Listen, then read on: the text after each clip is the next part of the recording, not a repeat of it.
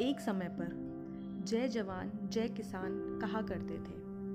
और एक आज का दिन है, जहाँ जवान वर्सेस किसान है। कोई अपने हक के लिए लड़ रहा है तो कोई अपनी ड्यूटी के प्रति प्रतिबद्ध है। हमेशा धैर्य से काम नहीं बनता, अपने हक के लिए लड़ना भी पड़ता है।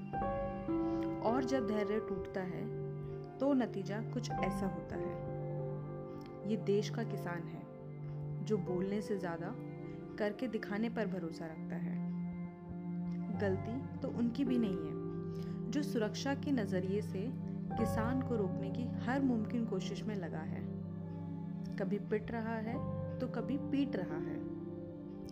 भरी सर्दी में बैठे किसानों को कभी सहयोग ना करने वाले भी आज इन्हें असभ्य समाज विरोधी बताते हैं। और देखा जाए तो ये तो हमारे देश की परंपरा है।